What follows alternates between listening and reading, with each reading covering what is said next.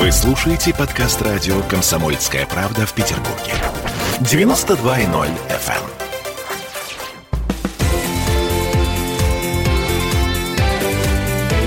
Картина недели.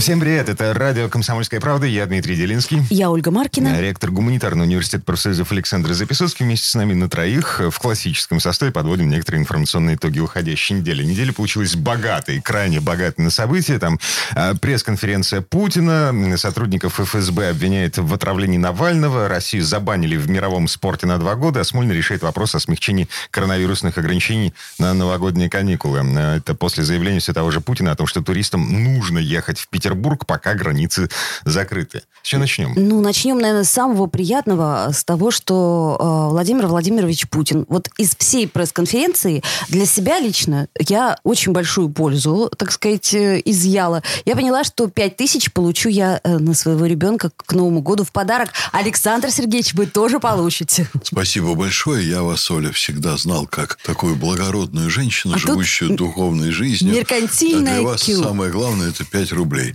Ну да. да, это, в общем, серьезный вопрос. Но, по-моему, там было много других серьезных вопросов. Я вам должен сказать, что вот э, я с восторгом всегда смотрю выступления Путина. Он выступает на разные темы, и все его выступления проходят под знаком определенного практически вот гипнотического влияния. Не знаю, как на аудиторию, но вот на меня лично точно. Я в восторге, понимаете? Вот человек знает все о нашей жизни, знает очень хорошо и имеет свою очень четкую позицию. Я думаю, вообще от, отличие Путина там от Меркель там и прочих, есть очень серьезная принципиальная позиция, и человек на протяжении многих лет выстраивает со своей стороны, ну, то, что ему доступно, выстраивает жизнь страны так, чтобы реализовались очень четкие и важные для нас принципы. Вот мне очень понравилось, как он разговаривал с BBC, с журналистом. Это по поводу кейса Навального, да. Нет, Мы к этому вернемся. С BBC он разговаривал разговаривал по поводу того, что кто белый и пушистый, угу. Россия или Запад. Журналист говорит, ну вы это виноваты вот в том, что плохие отношения с Западом такие. Вы знаете, Путин, безусловно, виноват в плохих отношениях с Западом. Но такой странной виной это человек, который не уступает Западу по вопросам, которые имеют отношение к нашим национальным интересам. А... Что он, собственно, там и сказал. Александр Сергеевич, наши национальные интересы, вот на мой взгляд, заключаются в том, чтобы страна жила хорошо. Да. Вот вы говорите, принципиальная позиция Путина, он много лет отстаивает, вот это все. А, два разных президента нашей страны. Владимир Путин образца 2005 года обещает, что средний доход россиян к 2020 году будет на уровне в 2800 долларов в месяц. В 2020 году Путин, видимо, какой-то другой уже Путин, говорит, что надо не допустить, чтобы у людей не хватало денег на еду. Правительство России берет под козырек и вводит заморозку цен. Ой, ой, ой, ой.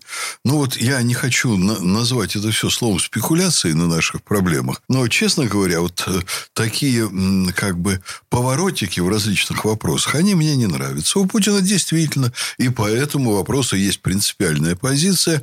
И она заключается в том, том, вот вы как-то увели, понимаете, от отношений с Западом мгновенно. Вот, а давайте поговорим о колбасе. Да, вот мы, это, потому что мы да, живем в это России. Собчак так да. делал все время. И, и, понимаете, слушайте, когда ему говорили, что вы вытворяете вот там, здесь, там, он говорил, нет, ну давайте поговорим о колбасе. При коммунистах не было колбасы, а сейчас она лежит Александр в Сергеевич, мы же всегда да. разделяем внутреннюю и внешнюю политику. Вот, что касается вот внешней Дмитрий политики... очень ловко, но Дмитрия я никогда не обвиню в работе наперсточника. Он очень ловко сейчас вот таким щелчком пальца раз.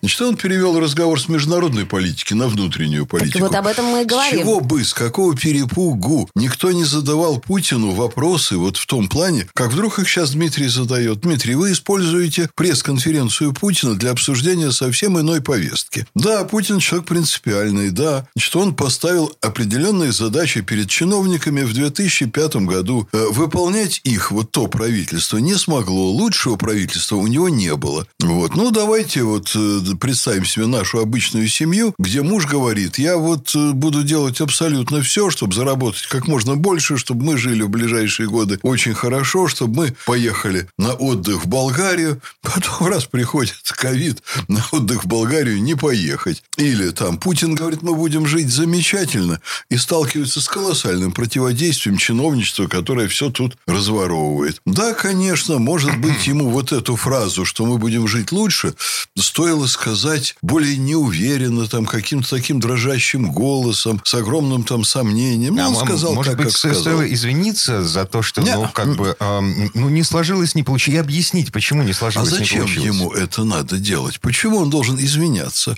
Ну, объяснять-то, может быть, должен. Друзья мои, вы сейчас вот э, намеренно уводите разговор в сторону. Вы попробуйте поработать там на его месте, попробуйте сделать для страны столько, сколько он сделал, э, делает и еще будет делать. Вот тогда, может быть, да, мы к этому вернемся. Но не надо всех собак вешать на Путина. Давайте мы посмотрим, как мы работаем сами, как мы откликаемся на вот те центральные идеи, которые он выдвигает, и что мы сами делаем для страны. Хорошо. а Если центральная- можно, давайте мы Да. вернемся. вот, Центральная э, идея, мне просто интересно, цен- какой вывод вы сделали из пресс-конференции Путина? Центральная идея, на как мы живем и как будем жить Центральная, внутри нашей страны. центральная идея.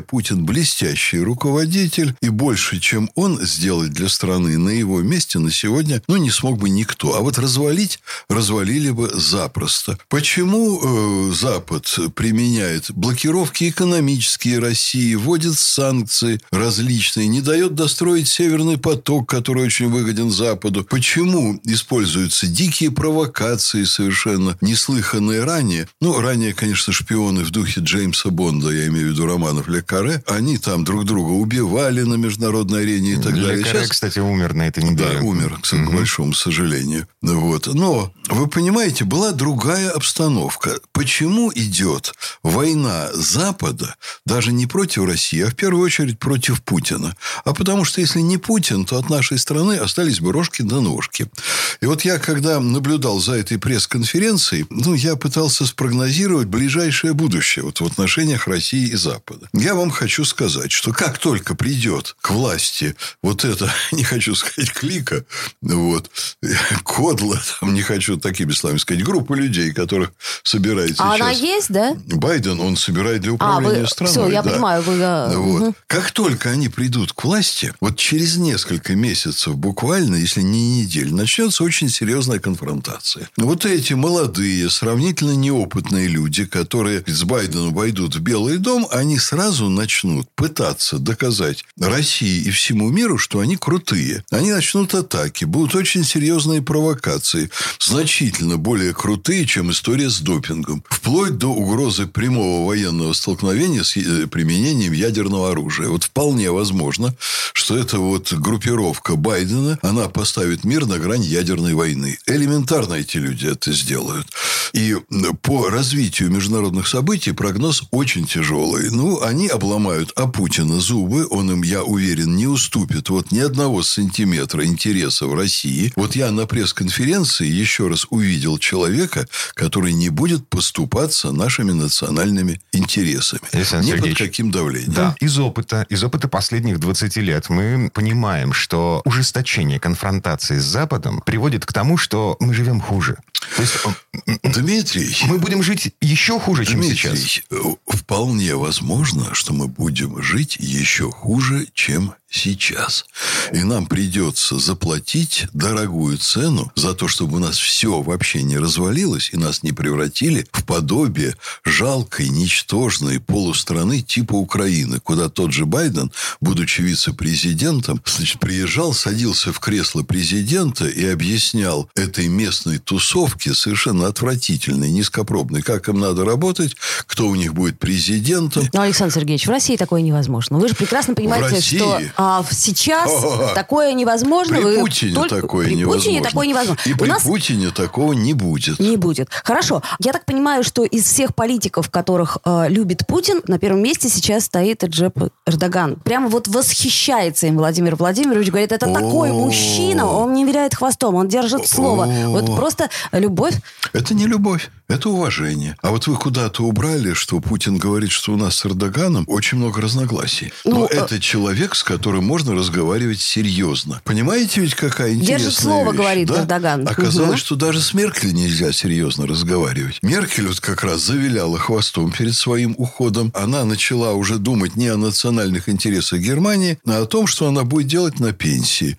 И она хочет, э, вот как британские лидеры, уходящие в никуда, чтобы это было не совсем никуда, но становится членом правления там пяти транснациональных корпораций с окладами по 5 миллионов евро в год в каждой. Александр Сергеевич, кейс Герхарда Шредера. А, бывший канцлер Германии занимает сейчас должность в «Газпроме», на минуточку. Да, и очень хорошо.